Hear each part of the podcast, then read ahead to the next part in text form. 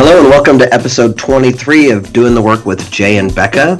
We're really excited today because we have Wendy Braden with us this morning. And Wendy is part of our tribe here in Lawrence, Kansas, uh, doing the work with us. And uh, Wendy, we're thrilled to have you here. Welcome. Hey, thanks for having me. I'm excited about this. Welcome. Yeah, you know, we have had great responses from, uh, we've done two other uh, interviews with people here locally. Um, with Sam and Caitlin, we've had great response. And part of Beck and I's commitment is to have people know that part of doing this work is to is having people around you doing the work, right, and staying in that conversation. And uh, so we're you're one of those people that for me is you know we've been friends a long time and the minute we met we started talking about this kind of work and so i'm excited to have you here Me too. So that reminds me of something I ran across this morning a quote that goes, Hang out with those who have a common future with you, not a common past. Ooh, I like that a lot. That's a good one. Right? I think it kind of speaks to what you were just saying about the tribe and hanging out with those people that are doing the work. You definitely want to be surrounding yourself with people who are moving forward with you. 100% Heck Yeah. yeah. 100% and i mentioned you know the first time wendy and i met at a chamber event i believe mm, We did. and I could Then we- picture what you were wearing. And then we that's interesting. I, don't, I, I don't remember things like that. But i do remember then our first meeting was at the mirth cafe when it was here in lawrence. And we were like almost immediately talking about the law of attraction and um, had lots to talk about. You were doing the work of the law of attraction so well before i met you. Um, so i'd love it if you'd introduce yourself and tell us a little bit about you and what you're up to and what you do and then we'll just dive into all that. Okay. So, as uh, I was introduced, my name is Wendy Kellerman Braden, and I am married to a fabulous man, Chris Braden. He came with three, so he, I always joke that he was a buy one, get three free deal. So, when we got together, his kids were three, six, and nine, and they are now 24, 27, and 30. So that's been a long journey. And along the way, we decided we should add to our, our own personal tribe, and we adopted two little girls through foster care. So those sweet little pumpkins are eight and 10. So that's kind of my family. Uh, what I do for a living is I. The name of my business is Elevate Your Connections, and I use a system called Send Out Cards to teach people how to elevate the connections in their life through the written word. So, writing those things that occur to you to say to people, like congratulations or happy birthday or gosh, I'm sorry you just lost your pet. You know, things like that. Things that I think we have a natural tendency to want to do, but this system helps you act on that. So, I have a lot of fun with that.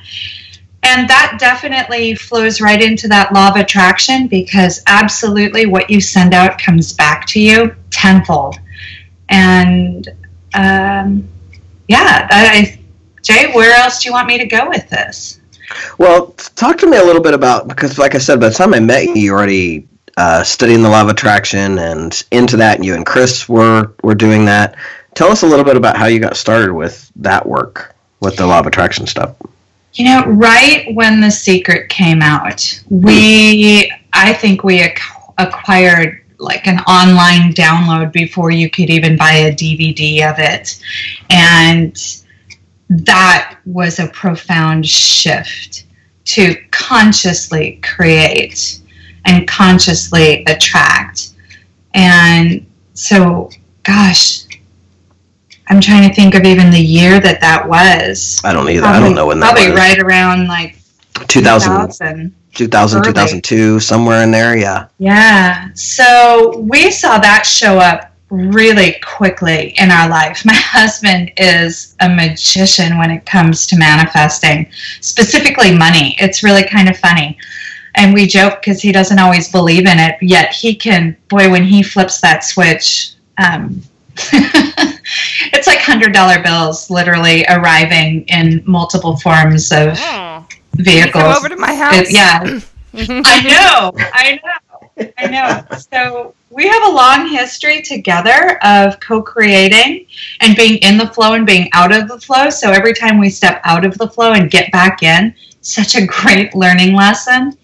I think we as humans make it so much more complicated than it has to be and so much more hard than it has to be. It's really quite easy to stay in the flow as long as you're conscious to it.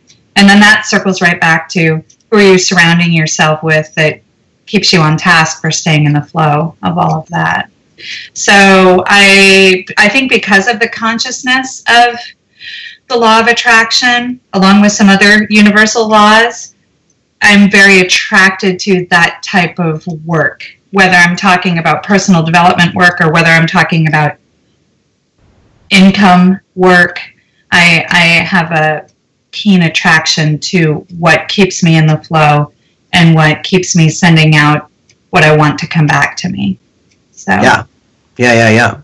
And one of the reasons that I, you know, there's there's a whole, you know, every time we're together, we can we could just talk for days about this. But we had lunch right after Beck and I had done one of our recordings, and you and I were talking about something that had me be like, I want you to come on the show and talk about that. and, and that and that was you make you the quote that you I mean I, the quote that I, I was like I could see it as a meme was that your environment always wins. Mm. Do you remember saying that to me? I do remember saying that to And I was you. like, hold the phone, stop the presses, back and then he was like, Becca. and unpack that. then he's for sending me text messages. unpack Becca, that. the envi- your environment always wins. Environment Wendy, we have to have her on. I'm like, okay, yes, that Right. sounds fabulous. Yeah. No, because it's such a powerful statement. I mean, and and, so I want. Will you unpack that for? Let's start there because that's just. I mean, we want to we want to provide content that actually moves people and shifts their worlds. And this, I mean, as, at least as soon as I heard it, I was like, "Whoa, hold on a second. So let's unpack that for a second because I just feel like that's a very profound statement, and it and it's absolutely the truth for me. Anyway, it's one of my truths. So talk about that for a second. Your environment always wins. Well, so this concept comes from me doing work around designing my world. And when you choose to live on purpose and you choose to be conscious to things, one of the things you need to be conscious of is what are you designing? So you're making this proactive choice because we are the creator what are you creating? So, not just this nebulous, you know, spiritual, yeah, yeah, what am I creating? But even even your physical space. So when you when you come out of the spirit realm and you literally, you know, knock on wood around you, what does your environment say about where you're going? And this is kind of this it's funny how things circle back around uh, back to that quote that we were talking about where you want to surround yourself with things of your future not things of your past. The environment's the same exact thing. So when you're manifesting abundance and you're looking around in your environment and you've got ratty-tatty pillows or you know, some broken thing that hasn't been fixed in forever. That is speaking to the past. That is speaking to what was. That is not speaking to what you're creating and where you're going. So being really conscious to that. Mm-hmm. And then also removing friction around your environment as as it pertains to your environment. And when I was talking to a friend about this, I um, have to reference my bedroom. don't don't panic. We're not going to get any kind of crazy here. But in my bedroom, it is probably the messiest room in my house. Mm-hmm. Mm-hmm. I don't have a functional closet currently, and so that is creating a dysfunction of space. So I have friction surrounding that. So no matter how much I try to keep that space clean, it just automatically becomes cluttered again because it's not functional and it's not working. So right there, my environment is winning. Despite my intentions of making it different, the environment is winning. So being really conscious to what's happening in your physical space and how is that serving your future self versus your past self.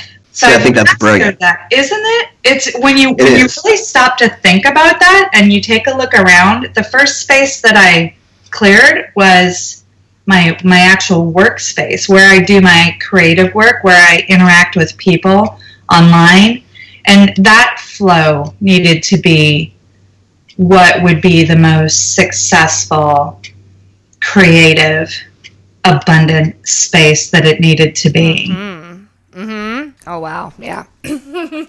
I'm sitting here like. Well, and I think that if you're, you, yeah, and if you're in an inquiry, like you want to find a new place to take on in your life, you you could go around and look. Just uh, if you, I mean, I love the idea that you could just open your eyes and look at your physical space and go, "Oh crap!" you know, like I mean, really, there's just so many areas of our lives that where we go unconscious, and one of the ways to wake ourselves up, which is, you know, we're always looking at how are we going to get ourselves from unconscious to conscious. I think that looking at your physical space and just being conscious of, you know, what does your front porch look like? What is your, you know, everything, and is it a representative of who you want to be in the future? I think it's such a brilliant concept, and and how it is is how it is, and so how it is is we're going to win. Mm-hmm. I mean, and your opportunity then is to change that, and to and sometimes and you know in my coaching school we call these things tolerations, things that we yes. put up with, mm-hmm. right? And a toleration might be that broken latch on your door that you just constantly. And I assert that that's life sucking. Yeah.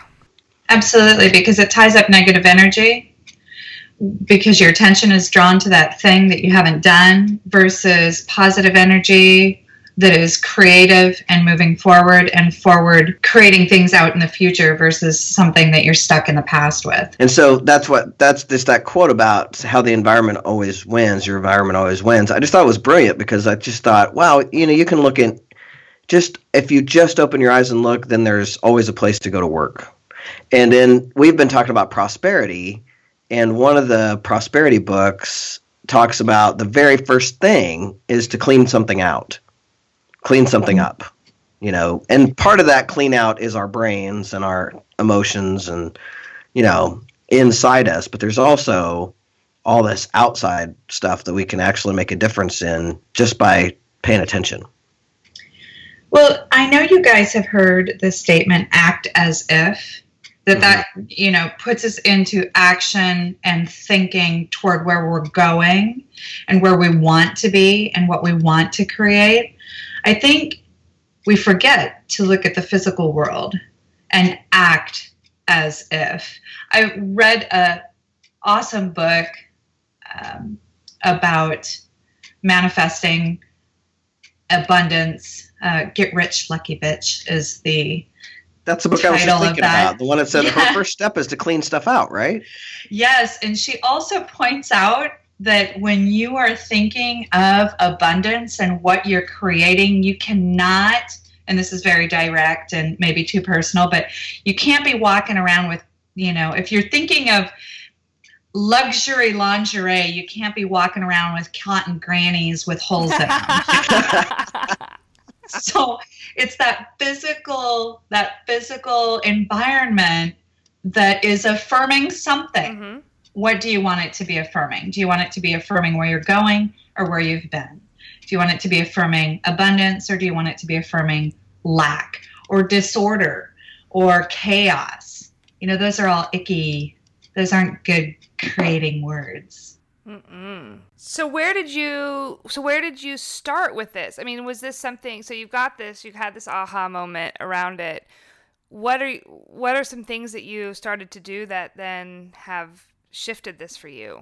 Well, it's funny that Jay talks about tolerations because that's a word that I've used in my vocabulary probably for a decade and I actually have a tolerations list in my journal where I can cross some things off that I know need some attention. So I kind of grabbed my tolerations list along with looking around in my environment. In the past, and I can actually say this as fact, not creation, because I've already created it. In the past, I was a paper hoarder. I have to just say that I that's such an ugly word, but I would have stacks of paper. I'm a huge note taker, and so I would constantly have pieces of paper of things that I wrote down. Well, I've learned, I've retrained myself to keep a very specific journal. So those things that I want to note take with and have, um, they're very concise and very organized and categorized. So I've embraced my inner OCD a little bit with that. but then I've also cleared my desk space and my workspace of those piles of paperwork. For years, I had this system of making piles, and then the piles would go into a laundry basket, mm-hmm. and sometimes two laundry baskets. And then I'd spend an entire weekend sorting paper. I did that for years. So dysfunctional. So not serving my best creative self. Right. So that was the first thing that I tackled, and I've uh, oh my gosh, it's been months, and and so I have this amazing creative energy flow in my workspace. So that was the first thing, and it's sort of like a guess a bad fungus, except it's a good fungus. It's spread throughout my house and throughout my life, looking at my environment, from keeping my car neat and tidy to everything. Nice. Yeah, and so now so here's what I, the next thing I want to get into because I know you, Wendy, and uh, you and I are we well we bounce a lot of stuff off each other. I mean, you're somebody a resource that I think you know we learn a lot from each other around parenting and around you know all kinds of things. But let's talk a little bit about how do you because I think this is this is key. I am somebody too who like the keeping my car clean and you know, keeping my desk clear, and some of those things for me are a matter of integrity. And I think that you would assert the same, right? That's part of uh, staying in integrity with ourselves is to keep those things functional and in the flow and like that, right? Now, how can we talk for a minute about where do we get, where's the line between we're in integrity versus we're in perfection? Not that you ever have to deal with oh, perfectionism. Oh no, Jay. You know, it's interesting that you bring that up because I just had the conversation with my husband two days ago, two evenings ago. We were turning in and, you know, doing our brain dump for the day, things we've thought about, things that we created. And I said, it's so interesting where I have arrived because the old version of me, and Jay, you know, you, the first time you and I had this conversation about progress, not perfection, I was like, oh, that, I can't say it. It hurts. I know it's perfection or bust. Progress. yeah. I'm striving. She's like, I'm striving for perfection. Damn it. Perfection. so I. I will achieve it. I just came off of two weeks of not being in my typical flow of things. So, my best friend from New Zealand came here for a week to spend time with me and my family. And then we together went to our international conference. So, for two weeks, I was not in my, this was all on purpose and it was designed. But in two weeks, I was not in my flow. But I was already pre planning how this past week, so here we are Friday of Monday through Friday, my first week, quote unquote, back to work or back in the life that I design around my work. And I booked myself solid. And I was telling my husband just two days ago, I said, oh my gosh, like the old version of me would have already given up on some timelines and goals that I set for myself this week because I wasn't hitting the mark. I had decided how this week was going to go. It didn't exactly go that way. And I've learned to be in grace with myself and say, you know what? you're exhausted. You were averaging like four hours of sleep, and I am someone who needs almost nine.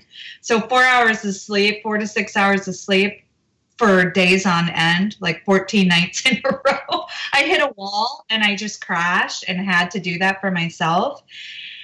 And I didn't get some of the things off and running and kicked up like I said I was going to start this week. And I just said, it's, it's okay. It's okay. There's still time this is progress. We're going to move forward. These things are still on the list. They can remain on the list a couple more days. It doesn't mean that the list has to be, you know, shredded into a thousand pieces and I can just say, oh, forget it. You know, I didn't start, I didn't start it on the first and I didn't start it on a Monday, so I can't start it at all. You know, no that would have been the, the past me. And so, yeah, I think, I think for me, it was so hard to get over the perfectionism. I'm wired for that. But just learning to be soft with myself and just say, it's okay. And then that translates to other people. I'm more soft with my kids. Like it's okay. It's a prog it's a process. We'll do a little bit now and then we'll finish it up later versus it has to be perfect or else. And I love what you said about um, learning to have grace with yourself. That's I just think that's brilliant, and I do, and I think it's um again we talk all the time about that it's a muscle to flex. That you're you know obviously when you're coming from a place of having wired to have everything be perfect and it's got to go a particular way or it sets off different emotions in us that continuing to chip away at that you know and even being willing like i'm we're just uh talking about coming from a place of being able being willing to see it differently i think that's one of the first steps. Mm-hmm. you know because when we're wired for perfection and we feel like it's almost like survival like it's got to go that way. At least that's how it feels to me sometimes. It's like it has to go right. that way. The first step for me is like i'm willing to see it differently. I'm willing to see to to not have you know to get that i'm not going to die if it's not perfect or it's that yeah i mean you have the i also have the flip of that where the perfectionism part allows me to sort of give up before i've started you know? So it's like i can say to myself well i can't do this perfectly so therefore i don't need to worry about it. You know i'm not going to do that whether it was weight loss or cleaning the house or you know whatever. And i see that in my daughter.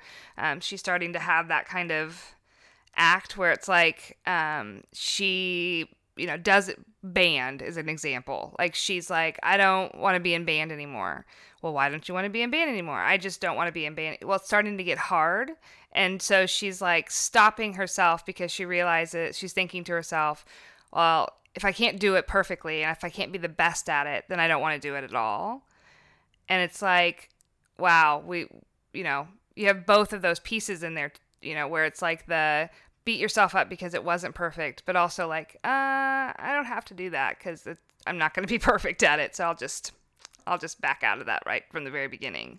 It's so amazing that you see that process in your daughter and can take what you have already learned to have conversations around that and to encourage her to take baby steps moving forward where she might learn that tool so much younger in her life wouldn't that be nice?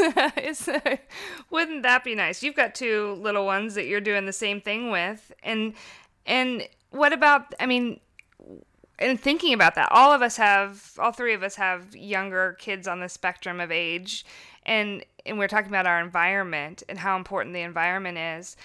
You know, my kids have a ton of crap we just have a ton of crap. And you know what? I used to be like get so mad and be like so pissed off about all this crap that they had, and then I'm like, I'm the one who's buying it. I'm the one who's, you know, or encouraging it to be purchased by other people, you know, for birthdays or whatever. I'm the one who's allowing it to continually be brought into my home and then just continuing to stack it up on shelves. You know, like how do I teach my kids that their environment is is just as important. You know, how you set up your locker at school or how you, you know, your room is clean is going to depend if your bed is made it feels so much better to get into a bed at night and you can go to sleep so much faster when you're you know you're not crawling into dirty sheets and crumpled up whatevers, you know. Um, so from that perspective, both of you, you know, how is your environment influenced by having kids? part of me part of me I have to just completely let go of the outcome. I can have my house looking exactly how I want to have it and turn around and one by one the rooms are a result of them living fully in the moment. And so I can make that be a stop for me or I can again come from a different perspective and let them live in the moment and also for them to understand that when that moment is done, there's an order to the house that it needs to return to. So, teaching them accountability or responsibility for their environment. Um, I've always been really good, and their schooling does the same thing. Becca and Jay, you guys both know this. Everything has a place. So it's not just this random, you know, throw everything in a bin, everything has a place. And they know where the place is. They just need to take the time to put it back there before they move on to the next thing. So that's one piece. Um, Addison, it's funny, she tends to keep her room in a little more disarray and has a bit of a breakdown at the onset of needing to straighten that up because she perceives it as such an enormous task. But that's mm-hmm. because when she's the master of her environment, that room is meticulous. She has mm. such an attention to detail, but she hasn't yet figured out how to keep it that way. She lives very much in the Harry Harry Carey world of you know wherever it goes for the moment, that can be where it is for the moment. So haven't haven't quite bridged that gap yet, but I think there's still time. Yeah. And that's the progress piece, not the hammering home the perfection. Yeah. Well, for me, it's about there's a couple of things working. A, it's interesting to me to just watch my different the different personalities in my kids because yeah. they're so different. You know, he is much tidier and he's a little OCD, so you know, his cars have to be lined up a particular way. His animals, he has 30 stuffed animals that sit and watch him sleep and he lines them up every night. and they're and they're perfectly lined up almost by size and by, you know, like these are the dogs are over here and the cats are over here like he's very, you know, particular about those kind mm-hmm. of things, kind of like I am. Like I have all these weird little ticks that I'm particular about. that over you line up all your dogs and cats before you yeah. go to bed too. Yeah, practically. so they can look I mean, at you. I do have weird ritualistic type of things that I, you know, like Jessica teases me about things like, okay, well, if I'm having diet, having pepperoni pizza, I have to have a diet coke. You know, like weird things like that. So I think he's like that in a way. Like he has these, you know, some ways he's very particular um, and so his area is never as messy as hers, just because he's that kind of kid. I mean, he's just gonna, and even when he trashes his room, it's never as trashed as hers. If his is completely trashed, it's like hers on a good day. You know I mean? Like, her room is always trashed. And, you know, it's interesting because, I mean, she's a kid that went to the same Montessori school you're talking about, where they were trained, where everything has a place. And we have over and over and over again provided, like, I have a little bin, little place for their shoes, right? He'll put his shoes in that bin. And she will not. I mean, her shoes are all over the house and everywhere and in the car. And, you know, like, so we have to do things like before you go to bed at night, you have to lay out your clothes and find the shoes that you're going to wear. Otherwise, the next morning we're going to be running around looking for shoes and this is the thing for me about parenting that was has been one of my biggest lessons in life in general is giving up my judgment about the behavior so that I'm not you know so that I'm not in some story about the behavior like I've talked about this before where my coach and I had this conversation where I could just shut her door, right? If if her if her room is messy and it makes me crazy, I could just shut the door. and, and then I I would get frustrated because I was like, yeah, but she always opens the door. And my coach said to me, "What does that mean?" And you know, what there is as a human being is to go, it means she's being disrespectful. It means she doesn't give a damn. It means, you know, I could go into a litany of what it means. But I, I'm a highly trained individual, so I know the answer. And the answer is it means the door is open. That's all it means right? All it means is the door is open. And I can shut the door again over and over again and remind myself that all it means is the door is open and shut the door.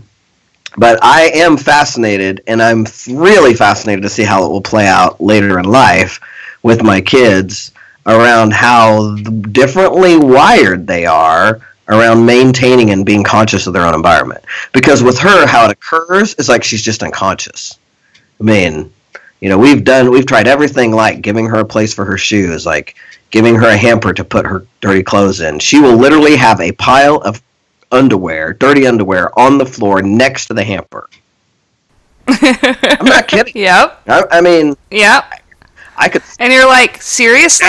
I could scream Like, and yell about it all day long. It doesn't matter. I could ask nicely all day long. Please, pick. A, we could problem solve. We did that. We problem solved. How could we help you figure out how to pick up your clothes off the floor? Get me a hamper. Great, got a hamper. Now the clothes are on the floor next to the hamper. You know what I mean? Next to the hamper. we could we could try that all day, but the the biggest lesson for me around kids is giving up the judgment of that like it means something, right? That she is that way. Because I could go into a giant story about what it means. It doesn't mean anything. It just means you know, there's clothes on the Well, and then you have this stuff that's all out now, and you've there's been articles, a lot of articles recently about how like messiness or disarray is actually like the creative mind at work, and that people who have messy spaces are actually more creative or higher, you know, have a higher IQ, they're more intelligent. That's a great story. Have you not seen these articles? No, I, that's a great story. Oh yeah, I get sent them all the time. Because I I get sent them all the time by people who are like, see, you know, this is why I'm so smart. Look at this article that was about how your messy desk means you're more creative and intelligent. I'm like, nice, okay.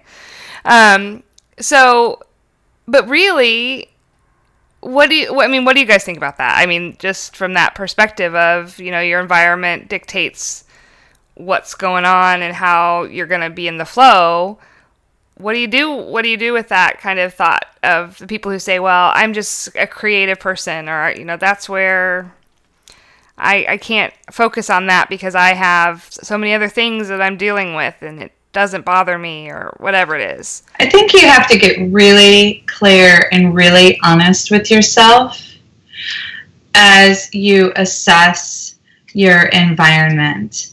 And does it create friction? Does it create a stop?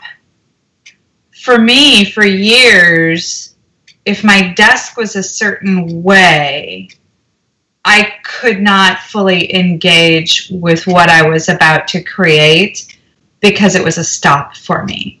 And sometimes even a, an excuse. Well, as soon as Right. my desk looks a certain way, then I can do XYZ.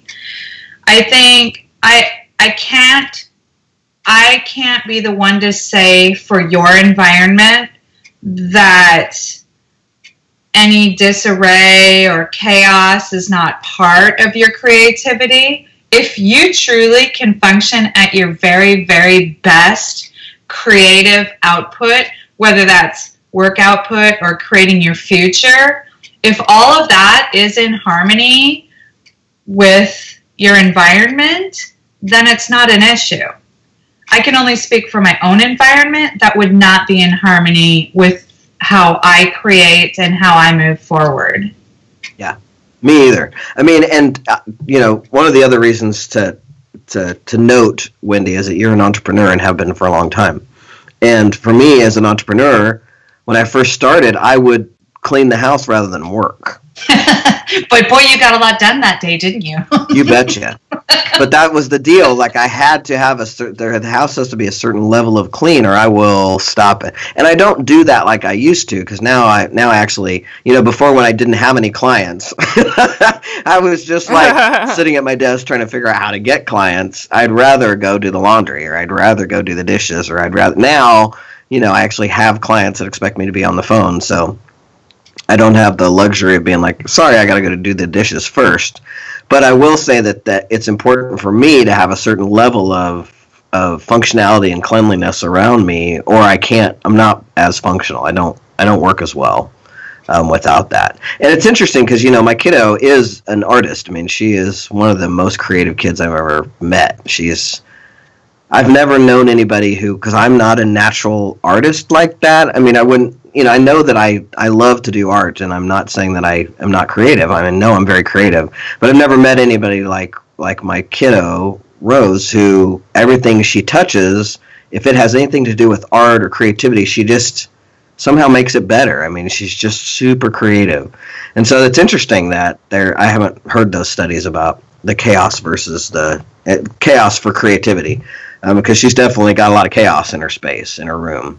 Um, but she's also very wow. creative and makes things prettier and better. And you know, she just part of the mess is part of the creativity. You know, it's like you know, there's she she uses masking tape to make clothes, and I mean, you know, weird things like that that you don't think of. But she give that kid a, a napkin and some masking tape and she'll like create an outfit. She is. I'm not kidding. She can make an outfit out of anything, um, especially fashion stuff. I mean, she's all about that. Um, yeah, nice. yeah, yeah, yeah. Future design star. Yeah, she is a design star. So now that so the the and we don't have a whole lot of time left, and so uh, Wendy, I want to you know use you up as much as we can while you're on the call um, because i think there's a couple things that you you know in addition to the environment and that we talked about you know there's lots of things that you are very facile with in this work and one of them with the law of attraction and that we've talked about is staying in that flow. And uh, you mentioned already earlier, it's like having your eyeball on how you feel and being conscious of that. For me, you know, a lot of that uh, comes from um, my, you know, I stay in the flow a lot through my spiritual work, right? And I know that, you know, we know each other pretty well, so I know that, uh, you know, you coming to a place of figuring out your flow doesn't necessarily come we come from different places spiritually and this is stuff that you've been like you know in an inquiry around for a long time and like that. Will you share a little bit about your journey and what has you stay in the flow? And you know i mean you're you've been doing this a while so i'd love to hear for you to share with that because i think that you come from a different perspective that i think is valuable. And so that I'm clear about the direction that you're asking of me, tell me about the perspective that you think that I have that's different than yours. Well, I think Are we we talked about a lot. conversation. We might be having the Jesus con. We could Okay. we could have the Jesus conversation. I didn't want to say Jesus because I don't want to drop the mic and run away. Um, but and I'm just teasing about that. But Uh, but there is that perspective that you know I we've talked about a lot where you and I I come from that old school religious and then I turned it into spiritual perspective that really still works for me and that you came from a place from religion that was beaten over your head and you wanted to not go near that but yet you still were able to do this work and do all that access and have your own spiritual place. And so I think it's such a valuable and important thing to talk about because I think those of us who you know have an have a where where that I don't know. I just feel like I have.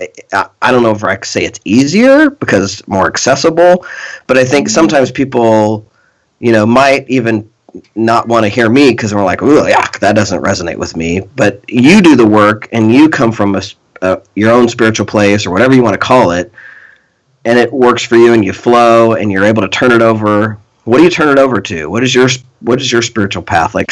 Talk to us about that because I think it's so important to get that perspective. So my path was definitely, as you said, you know, there's spoon feeding then there's and then there's shoving it down someone's throat. And you know, as a child, and this is my perspective. So anyone that's listening, this is not directed to anybody else. This is my interpretation of my life and what I experienced.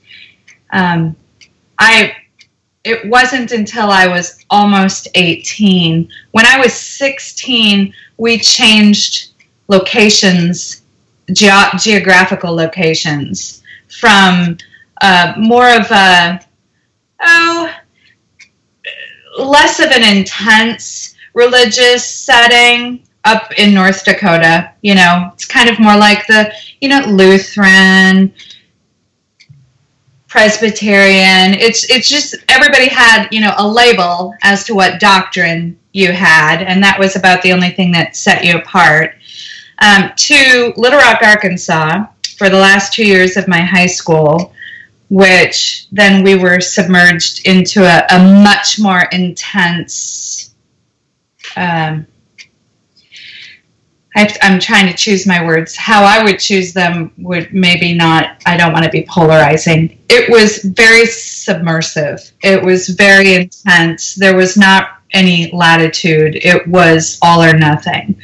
And I saw so much hypocrisy around that that by the time I came to KU, and that was my first experience of living in this area, I had declared for myself that none of it was true and that I was atheist. Not just agnostic, but atheist. I completely turned my back on all of everything.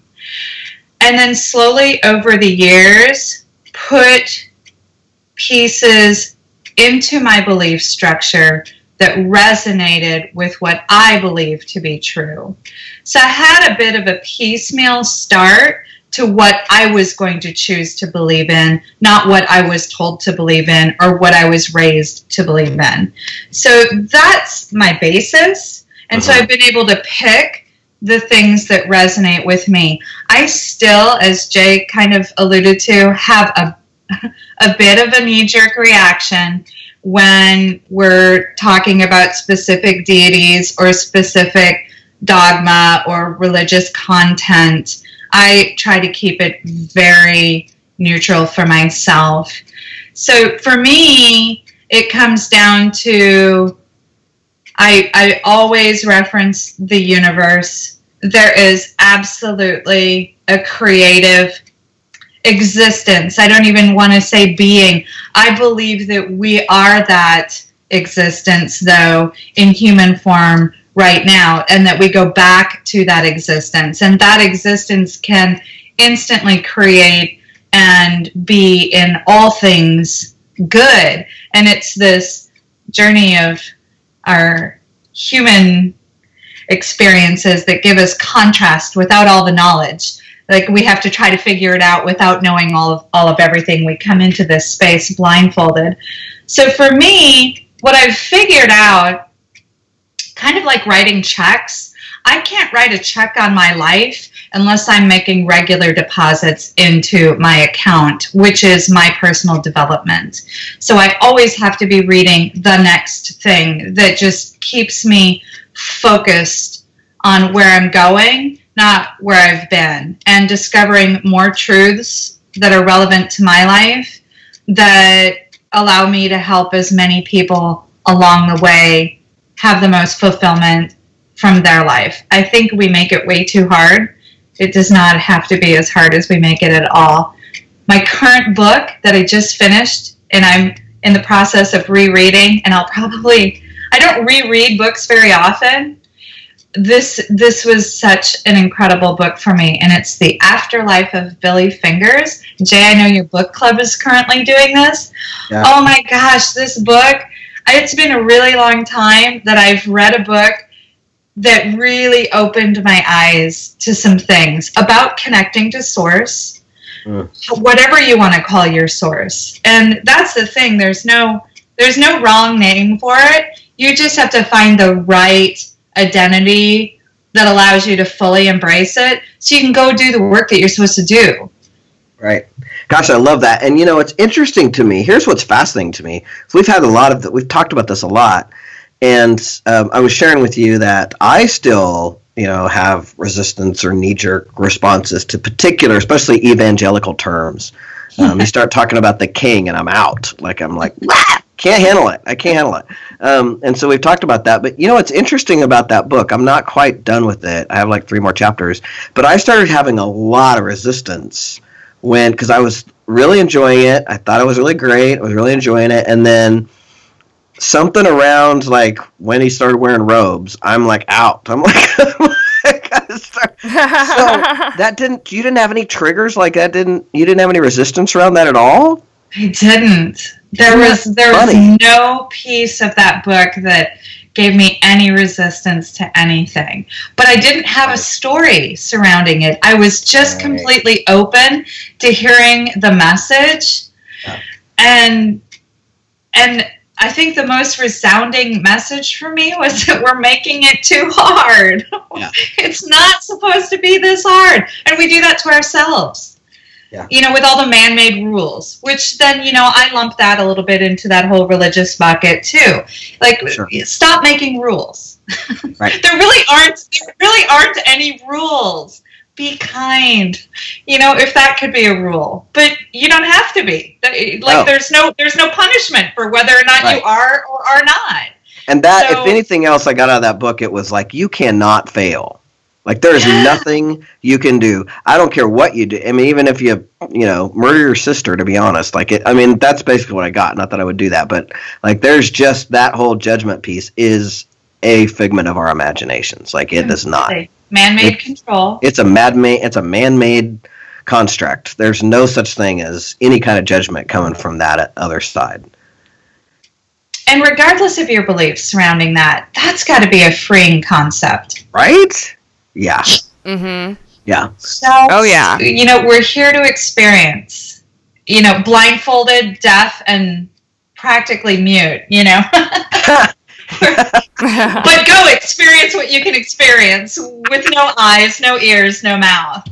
Right. And and we've got to figure out a way to hear again and see again and speak again. Yeah. Yeah. And you know, I said something in the last podcast, Jessica and I were talking about this where um cuz she was saying that I said something like if you know, if you can tell me somebody can tell me why we're here other than to have fun, then you know, tell me, I don't know what that is. And she was saying something like that doesn't resonate with her. Like in her world, we're here not to just have fun. I was like, well, we could call it love, presence, joy, yeah. joy whatever you want to call it, you know. And for me, that's where I say having fun. Like I'm not not trying to say we're just here to be selfish and have fun and do. I mean, even though again, if you do that, no judgment. No, isn't Nobody that cares. so funny? Nobody Listen cares. what you just how you defined fun. Right. You defined fun as selfish. Yeah. Does it have to be selfish? No, no, no, no, no. I mean, that's what I'm saying. Yeah. Like I, it doesn't at all. For me, having fun is about connecting with people and j- being filled with joy and you know really getting that it's all made up and living full out. I just had a yeah. I just had I was feeling like when we were talking about connecting to source earlier and uh, how I stay in source. One of the things about creating the life that you feel like you have the potential to have, or that you know that you were born to, you're just not there yet, or maybe it's just a dream life that you would desire. Part of getting in alignment is in with that is in staying in high vibrational space so I say connected to source, and maybe I'm missing verbalizing the piece where connecting to source is staying at a vibrational level.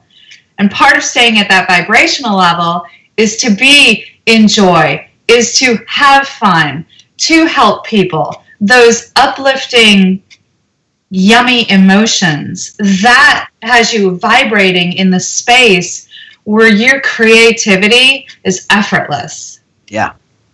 And don't you think that part of part of the work is to discern and to figure out? We talked about this, I think, a couple episodes ago. We are talking about like what is it that resonates with you may not be the thing that resonates with me. Right. And that that's great. It's okay. There's no again, there's no judgment there. It's like even figuring out how to serve that resonates with you and lifts you up. For me, you know, I like to set up chairs and make coffee. For I like to be of service to people. That really lifts me up. It has me high vibing. For other people, that might not be the thing. Definitely find the thing Yeah. that puts joy in your heart, that makes Yeah. you happy to have done it and do more of it. Right. Or do more kinds of things that duplicate that emotion, that vibration. Yeah. And then it's easy. It's not Yeah. hard, and it's not supposed to be. Yeah, and I, I'm I don't want to go on a tangent here, but I I'm, because we don't have a lot of time. But there's something that's coming up for me recently that I am finding fascinating because I've never had this happen to me before. Where it, it might be age, so it could be that. I mean, I just turned fifty. It could just be that I know in myself better. But I'm telling you, I am having a knowing about a knowing that is not top of mind. It's not completely conscious. Mm-hmm. Where on autopilot, I am eating better. I'm just I'm having balance. I'm creating balance. Where in the past I would have like done things like overeat or overdrink or over overdo anything Mm-hmm. because it felt good. I'm having the opposite experience where I am making healthy, good choices and it feels awesome and it's happening before I know it. Like I've already done it and then I'm halfway through it and I'm like, wow, holy crap, who am I? What the hell happened here? Like it's really fascinating. But I think it's Interesting. I think it's more and more about me getting in alignment with source and me getting in alignment with what has me feel good and high vibing. right. Does that make sense? Yes. So you, Totally. we, you and I were talking about ritual versus habit. Yes. Remember? Yes. Yeah. I, So oh, I'm to so glad you remembered that. Oh, I'm so glad you remembered that. To me, it feels like your ritual has expanded throughout more of your day. And so then, you know, with ritual, what eventually happens is the ritual takes over and the participant is able to become the observer. nice. Yes. So you're actually. Ah, I you rather than working toward that, you are so part of the ritual that now you're observing yourself in the ritual. Yeah. Man, that's Yay for you! Yeah, thanks. It's feeling really good. And and what's even interesting is whenever I'm if I'm not paying attention to that, the con like the consequence. Like I had two I went to a benefit last night um, for our local nonprofit Just Food, right? And I had two desserts just because I wanted to. And then I felt like crap afterwards. You know, like it was so interesting to me. I just haven't been eating any sugar lately because I haven't, not because I've consciously said I'm not doing sugar. I've just noticed throughout the week, like it'll be Thursday, and I'll be like, oh, I haven't had any sugar this week. You know, it used to be Nice. I had to say, I'm not having sugar this week because it's a commitment I have to my body. And I would say that and make be conscious and every day. Now I'm not doing that anymore. I'm just living my life, and the next thing you know, I haven't had sugar all week. Nice. Very cool. Yeah. Very cool. And so then having two desserts last night, like I feel like I felt like crap afterward. I didn't sleep good last night. I mean, it was but they were probably really good. it was really interesting. It was just it was, but I mean, it tasted good, but it wasn't the choice that I would have, you know, should have, could have, you know, not to shit on myself. You know what I mean? And so it's interesting. It's a process that that's that's happening um, as I continue to chip away at and get more connected to source. It's pretty pretty fun.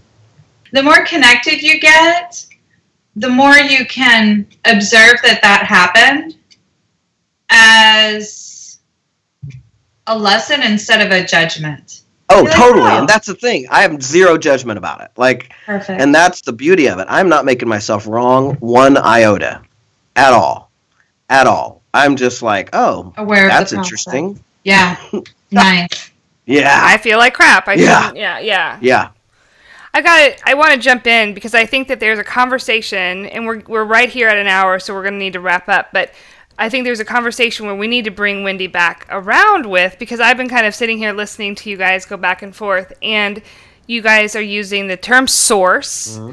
And we talked about you know like the jesus bristle like when people you, you hear the word jesus like people like eh, you yeah. know they start to shut down a lot of people do the same thing around source or like using that kind of other kind of more woo wooey language and people start to go whoa whoa whoa whoa whoa no like that's creepy mm-hmm. you know like that's a weird thing to think about um, I think there could be a whole interesting call, whole interesting conversation around that sort of dichotomy of language yeah. and how that affects you know how people respond to the work. Because I think that there are differing levels where people might be like we might have lost them a little bit ago because they were like okay now they're talking about some sort of source thing and I don't get that. You know what I mean? Yeah. um, it'd be interesting to to to hear how those language parts and pieces affect you. Mm. yeah Definitely. And we want to talk more about ritual versus habit, which we don't have time to talk about today, but that's something yeah. else I want to talk talk more about at some point. So okay. Wendy, we just have to have you come back. You're gonna have. To I will back. look forward to it. Yay! Awesome. What a awesome. great way to spend a Friday morning. Yay! I know, isn't it? We love it. I'm just like motivated and ready to go now. So you guys are awesome. Thank you so much minute, hold for on, joining hold on. us, Wendy. Before you leave, don't we always end with a question and an acknowledgement? Yes. Oh, yeah. We haven't done it in a while. So, yes, thank you very much. I appreciate that. Yeah. Um, so, the question that we ask each of our people that um, come on is that um, if you could have one thing that you could offer to people, one thing to keep them in the work or to start them or to motivate them, what would that be? The one thing that I would say is be clear on the direction that you're facing. And I want to use those specific words only because sometimes we don't know where we're going.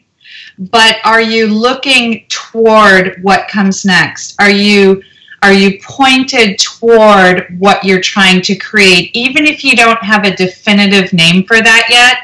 Are you headed in that direction? Are you taking steps in that direction versus thinking or looking in the past versus your environment, tying that back in. So make sure you are looking in the direction and toes pointed in the direction that you want to head. And definitely be aware not only of your thinking so that it is going with you, not keeping you tethered to the past, but also your environment. Does your environment reflect what's coming, or does it reflect what was, or what you're shedding, or what you're changing? Nice. I love that. Mm-hmm. And then I get to acknowledge you. So if you allow me, Wendy, I want to acknowledge and appreciate you for a for being on this call and bringing this, but and for being someone in my life who is always in this conversation. Like, you know, there are people who dip in and dip out and who, you know, it's just for as long as I've known you, I know that if I'm going to have lunch with you or if I get to see you, we don't need a whole lot of time. And we can get in and get deep and get each other powerfully. And it is a profound contribution to my life. And today you've been a profound contribution to lots of people's lives. So I just want to thank you and acknowledge you for being someone in my life and in lots of other people's lives that is always moving us forward and always having us look toward what we want to create and being conscious creators. It's something that you do as a natural process in your life now and I just appreciate having you in my life so much and having you and being able to bring you on and share you with our guests is a profound joy. So thank you for being here. Thank you, Jay. Love you. Becca, Love you. thank you.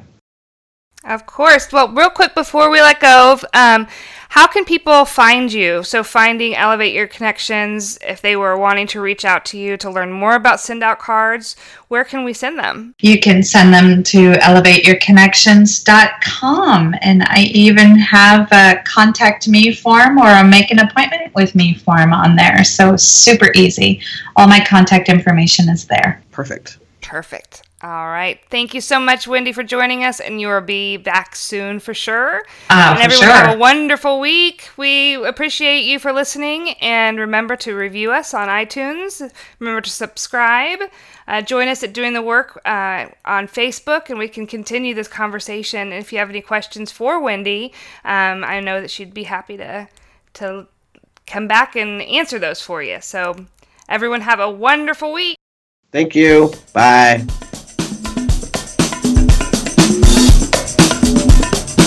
All right, well, thank you so much for joining us on Doing the Work with Jay and Becca. We hope that you got a little slice of practical transformation that you can use in your personal and business life. And here's what we want to leave you with. Whether you are just starting on this journey of practical transformation and just starting with baby step affirmations just to focus you in a direction of loving yourself, or whether you've been doing this work for a long time and you can literally say, I am thrilled with the path my life is on, wherever you are, whatever you're dealing with right now, you're right where you're supposed to be. The thing that's in front of you is the thing that's going to have you at your most powerful once you accomplish it. And what I know and what we know is if you're willing to take baby steps with progress, not perfection, and just staying on that horse, you're going to get there. And we're going to get there with you. So thanks for being with us. Now, don't forget to go and subscribe on iTunes and leave a review. Let us know what you think.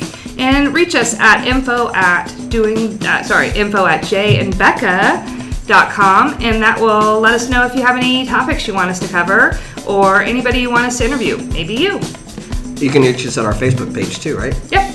Yeah, totally. So um, that's just facebook.com slash Jay and Becca. All right. We'll see you around next time. Bye, for joining us. Jay.